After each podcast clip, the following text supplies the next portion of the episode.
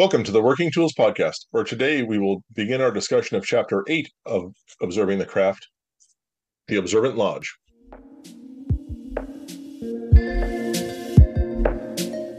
Ladies and gentlemen, brethren all, welcome to the Working Tools Podcast, a casual conversation around Freemasonry. First, it's important to note that our thoughts and opinions are our own and do not reflect those of our Grand Lodge or respective craft or concordant bodies. Please connect with us and ask questions via our website at theworkingtoolspodcast.com.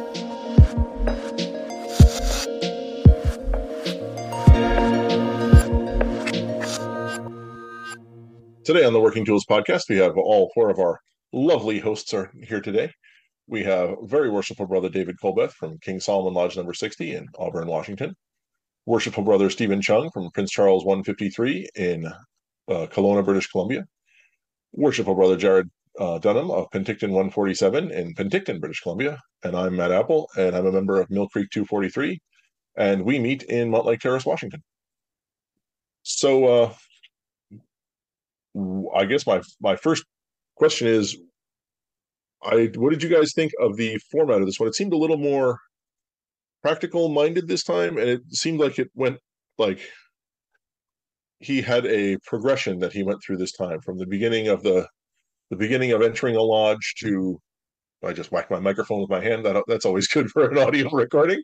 Uh, from there to to the the what the lodge does, there seemed to be a more I don't know a direct timeline to it in my mind than there had been in previous art previous chapters. Did you guys feel that way? Yeah. Am I the feel? No, it, it was definitely um, a great review and of of the book, and it was in that uh, uh, chronological kind of format. Um, I thought it was great. It was uh, a lot of things in here that made me go, hmm, and uh, it was. Um,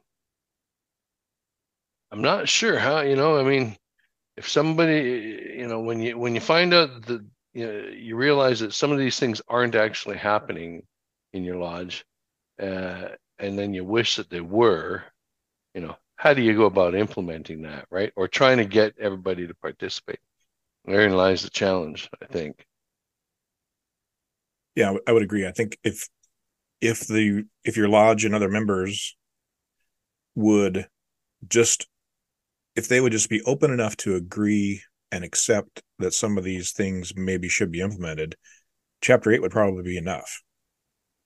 You can almost say, read chapter eight. As long as you don't disagree too much with that the basics of what chapter eight saying, I think chapter eight is is a whole synopsis of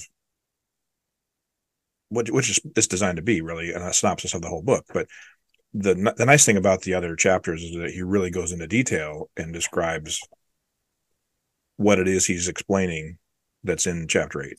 Of course, he talks about more things in chapter eight, but there's there's significant there's definitely a um, a review process there. You know, it's it's Jarrod's giving me the funky look though. Well, no, I my takeaway is that chapters one through seven are the observant mason. Chapter eight is Mm. how you bring it all together. Okay. So it's like so for me, chapter you need what chapters one through seven because this is what you should do, and this is and then chapter eight is this is what your lodge will be like when all of you do what I tell you to do. That's a good Yeah. fast master, Jarrod. That's a good fast master.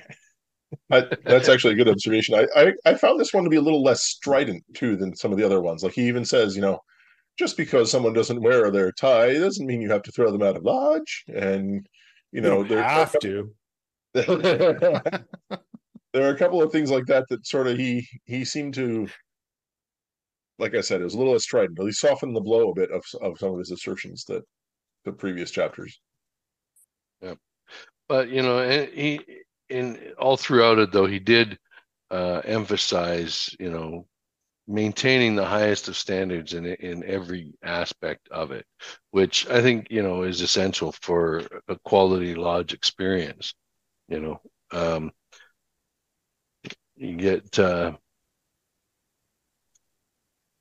I get several pages in now, but um, you know, observance is a choice followed by a commitment to action. Right? And so you, really do have to have the buy-in from your whole lodge to um, if you want it to be a representation of what this book refers to it as right? You know? One of the things early on he he mentions you know he's talking about the dues and that kind of thing and but in the very like in the first first couple pages he seems to cross over a bit to talk about the temple and the repair of the temple and the refurbishment that kind of stuff. And that dues should be sufficient to cover that. And i guess i always think that we, those are separate. Temple boards or building boards building management is separate from the lodge really experience. And so i'm just curious i wrote that are we unique as washington in that area in that respect that we have a strict def, def, defining line between temple boards and the lodge and so the temple board is really responsible. Now the temple board may have to go to the body if it's a single use building or something to that effect may have to go to the body and say hey we need money. And the only way to get that money is either through an assessment or, or dues i suppose. But i we try to detach our dues from the building. So they aren't really part of it. The do you know the building um, our, our situation should pay for itself. And if it doesn't then should we really have a building Boy, is yours is yours is yours a single use building? It's not. We're fortunate. We're fortunate. Like so, I think I think what he's talking about here are lodges like my old lodge where it was a a one one single use building with one lodge in it. Yeah. I don't I don't and then that here happened there, there's quite a few lodges that are like that that are sure. you know they have a lodge hall they're the only lodge that meets in that hall so and can it could it not be used for rentals at all? Any kind of public most most most of the single use lodge halls that I've been in don't really have I mean, they, they might have a small banqueting room that could be used for something, but they're not really rentable to other things. Um, they're usually they they're usually they've been around for a while and they were really they were built back when the lodge was had large had large enough attendance or membership to cover the cost of that. Yeah, so. and and I don't know. In our district, we have um, more uh, multi-use ones. Like in Armstrong, they have a, a, liquor store that rents out the space down below. In Kelowna, we've got four stores um, that have retail space. Uh, in Enderby, it's a single use. Um, I believe in Salmon Arm, it's a single use as well. Um, but they have the whole bottom floor for their banquet room. And so, you know, uh, and they're probably old enough that they have enough money to not worry about that, right? Um, I think Revelstoke even has um, tenants down below, retail tenants, right? So, well, that's a, uh, that lends the question. You said that the lodge has enough money. Well, how does it have enough money? In the years past, it charged significant enough to have built a war chest to cover the building costs, and now the new members get to ride for free on the coattails of the past Masons? Well, I think in some of them I've heard that the, the some of them have been bequeathed money from past members that have passed on and sure. left money to the lodge. Sure. Um, and uh, and also some of them were, I mean, back in the railroad days, they you know, I mean, they did build up quite the war chest for that. Um, those things back then too, right? So, um, but it, it, does it does make you think about the ones now. Um, uh, if they, you know, if they had mortgages or if they had things that they had to worry about other than uh, regular maintenance, uh, it would be a lot more challenging, I'm sure. Yeah. I think you had talked when we were in shows past. We talked about the cost of dues, and we did an analysis of all of our lodges in our areas, and and you had mentioned so simply that I it was just too easy that you know we'd add up all our costs and divide by the number of members, and that's what our dues are. Yep. And so I wonder in those single use buildings, are they really t- truly analyzing the total cost of running that building? You know, if it costs hundred thousand dollars to for to pay taxes and maintenance expectations and all the you know, lights and utilities and all that stuff, and and then divided by 100 members is it really charging a thousand dollars a year to the member to really pay for it or are they depending on that war chest the bequeath and all the other good question do you know do you know uh, your history uh, in the Jarrod do you know what it was like for Headley and whatnot? I mean, like, how did they Or- do the budgeting? Yeah, well, yeah, did, I mean, fees? how did they No. cover these things? Did they have exorbitantly high dues or? No, no, they weren't exorbitant. None of us have exorbitantly high dues. Yeah.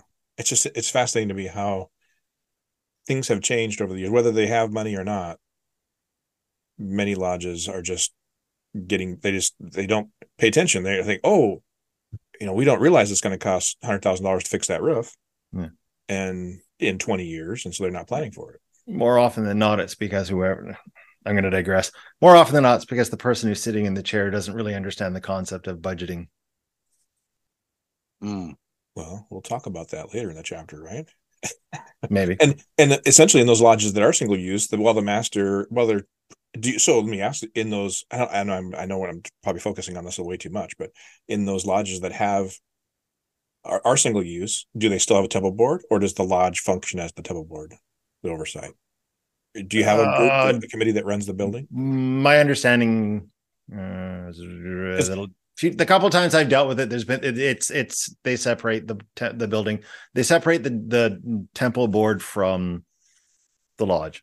Yeah. So they are they're even in, in single use. There's usually because we had to do that up here. In it, because the problem is, is that up here in BC, a, a a Masonic lodge can't technically own a building because they don't technically exist. So we had to set up not not for profit or yeah, not for profit organizations in order to technically own the buildings. Yeah. So it it's kind of a legal thing we have to do more than anything else. Sounds familiar.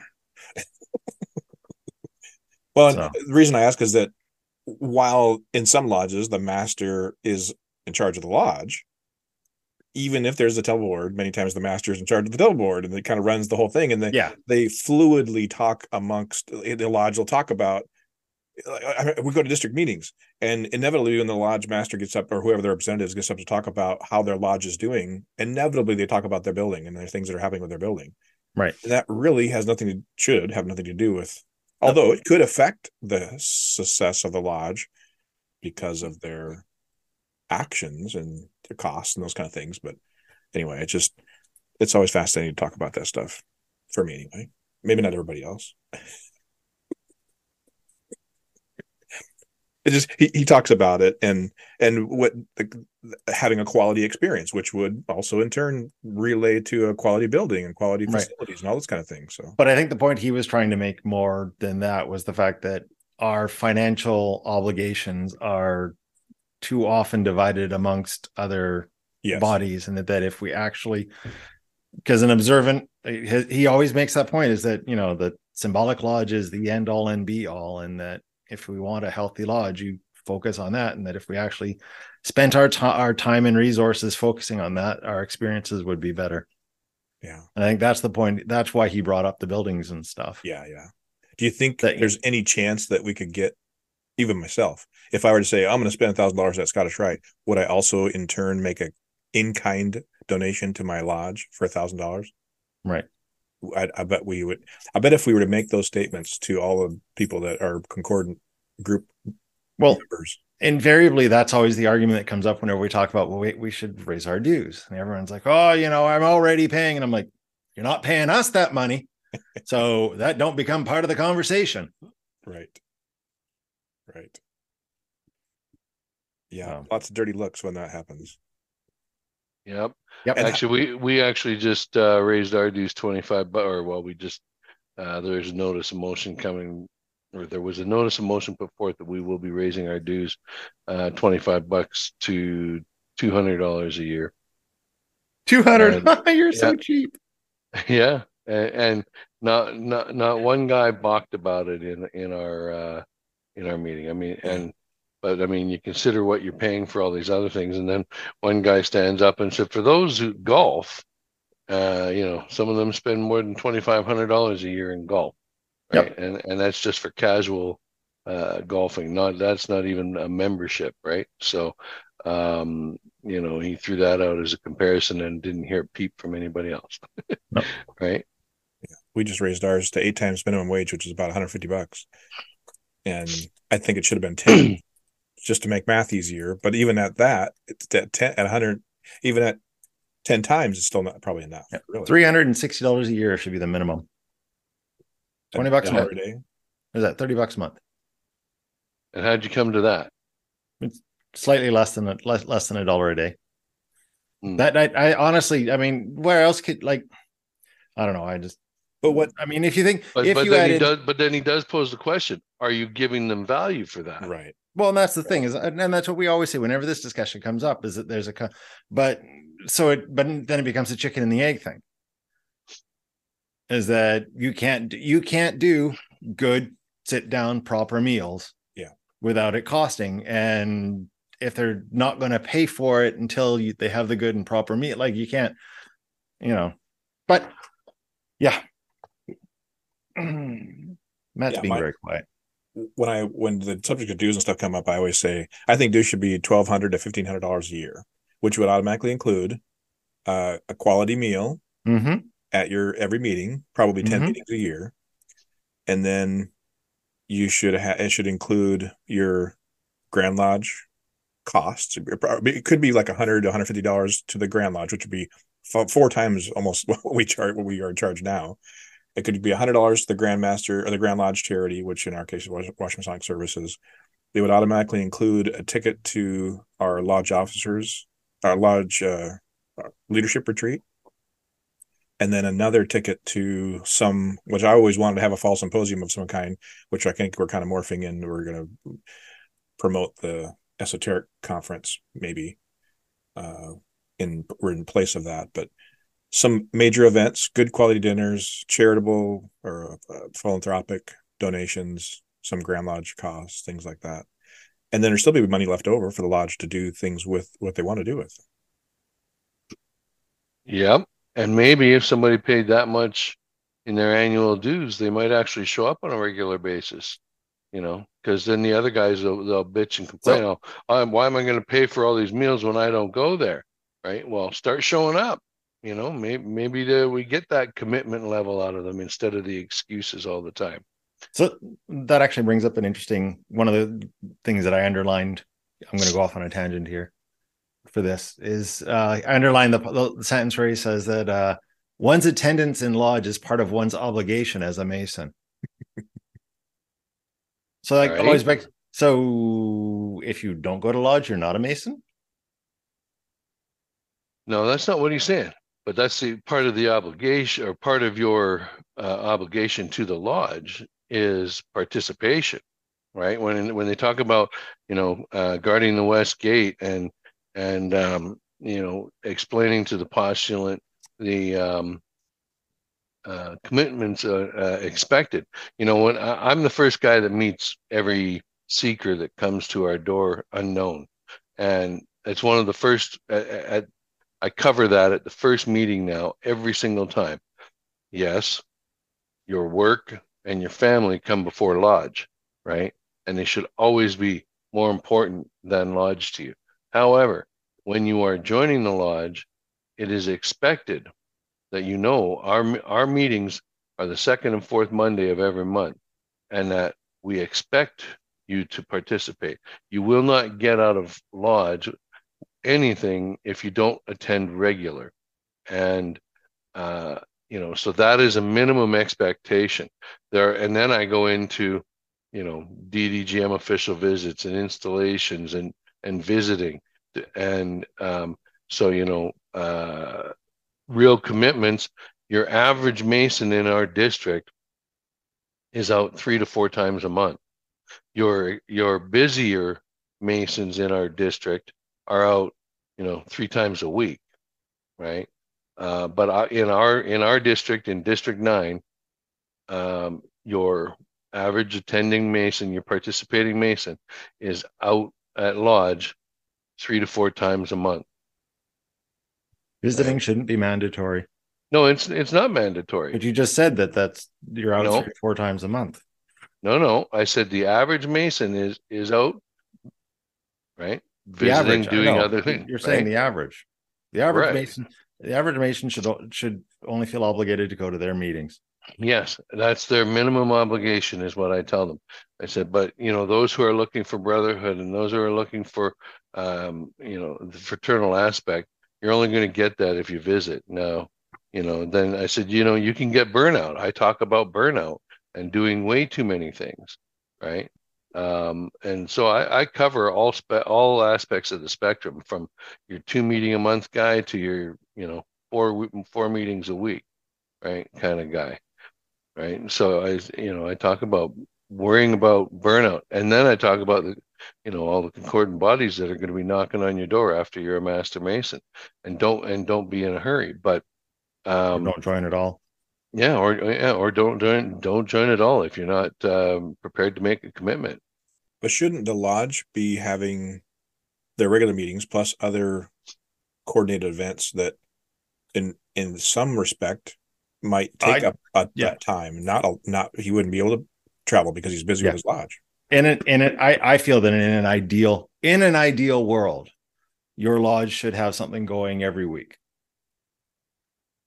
that in you should have between world. between your board of general purposes and your regular and I almost said emancipated, but that's not right.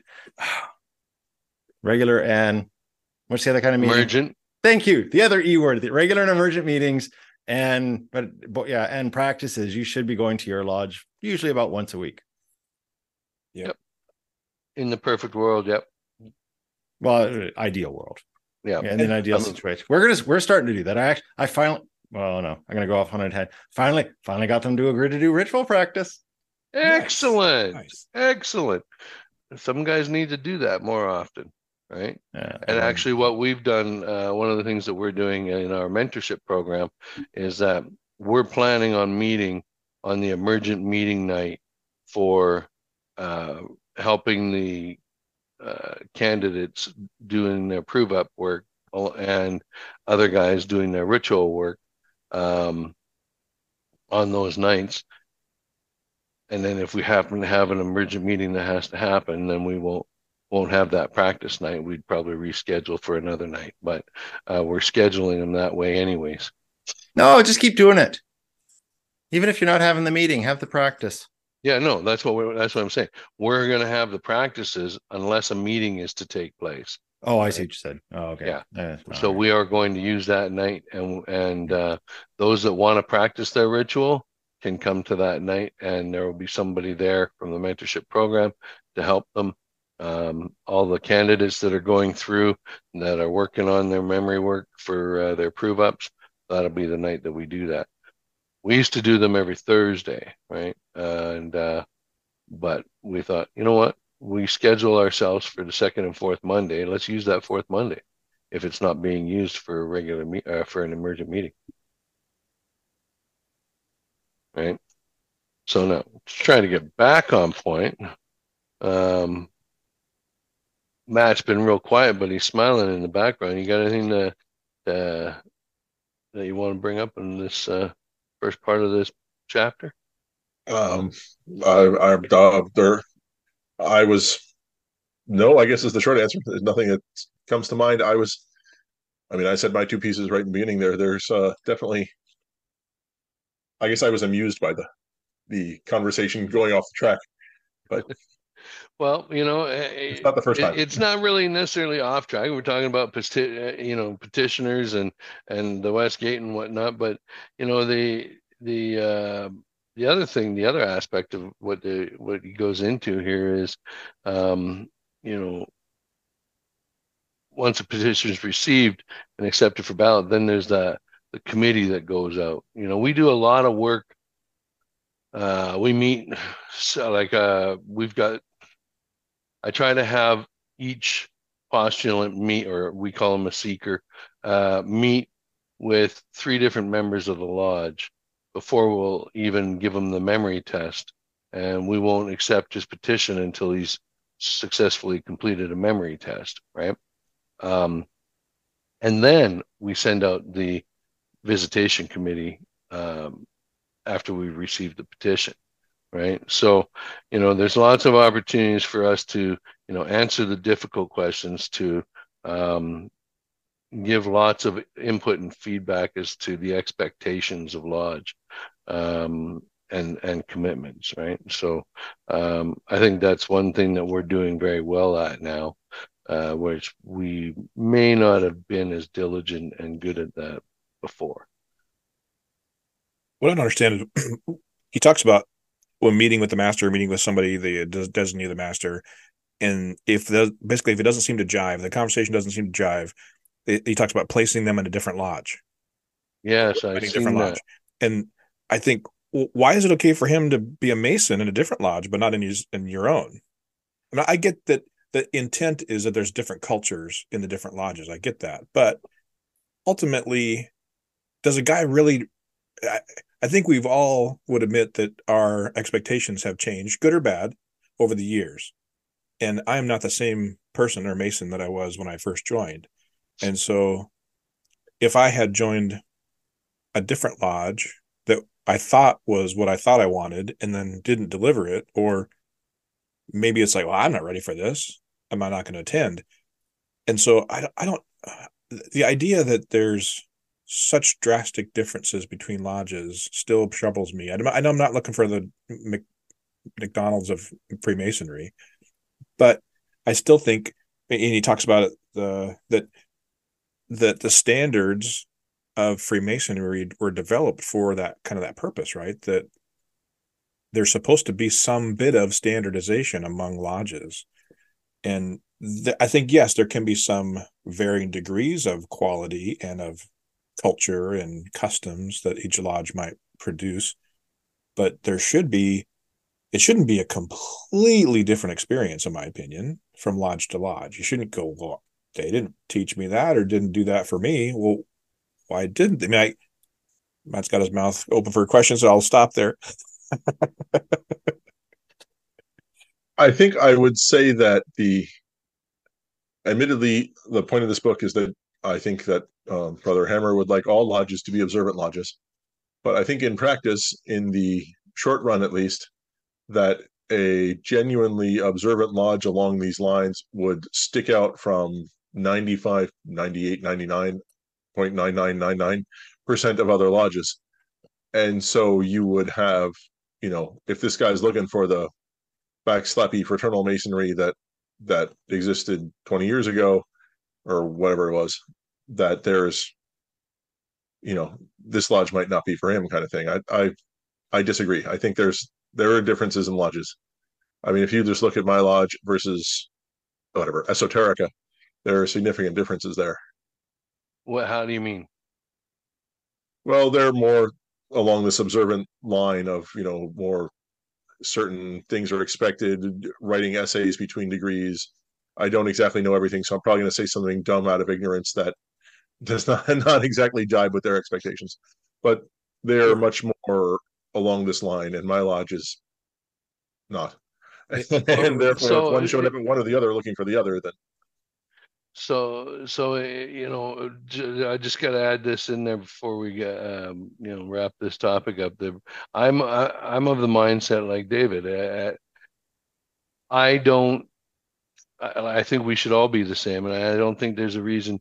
The only reason that I, I think somebody would or I would refer somebody to another lodge as if they, you know, they were like, for example, an ex uh, RCMP, and there was another lodge that had a whole bunch of ex RCMP. He might feel a little more at home there. He might feel a little more uh, connected to those brothers.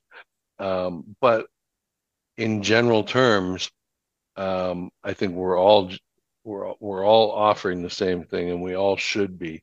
Um, and if we're not, well, then to me that's an affinity type lodge. And um, if they're looking for a particular thing like education or, or uh, you know they want to delve into things, there are other bodies once they become a, a master mason like the Ashlar College. Um, where we can point them to that or um, things along those lines, right? Where you can give them a little direction and and uh, there's education lodges now, which are uh, a group of guys from different lodges putting on you know more focused things. And I think uh, other than that, though, I think general lodges are all the same or should be. I think we should come back and talk more about this. I think you're right because we can go deep on that. I I think my hand has been called. So uh, thank you all for listening to the Working Tools podcast. As always, please feel free to comment, or not just feel free to, but feel obligated to comment on our uh, YouTube and uh, social media uh, platforms. And on behalf of David and Steven and Jarrod and myself, uh, thank you all for listening to the Working Tools podcast. Goodbye.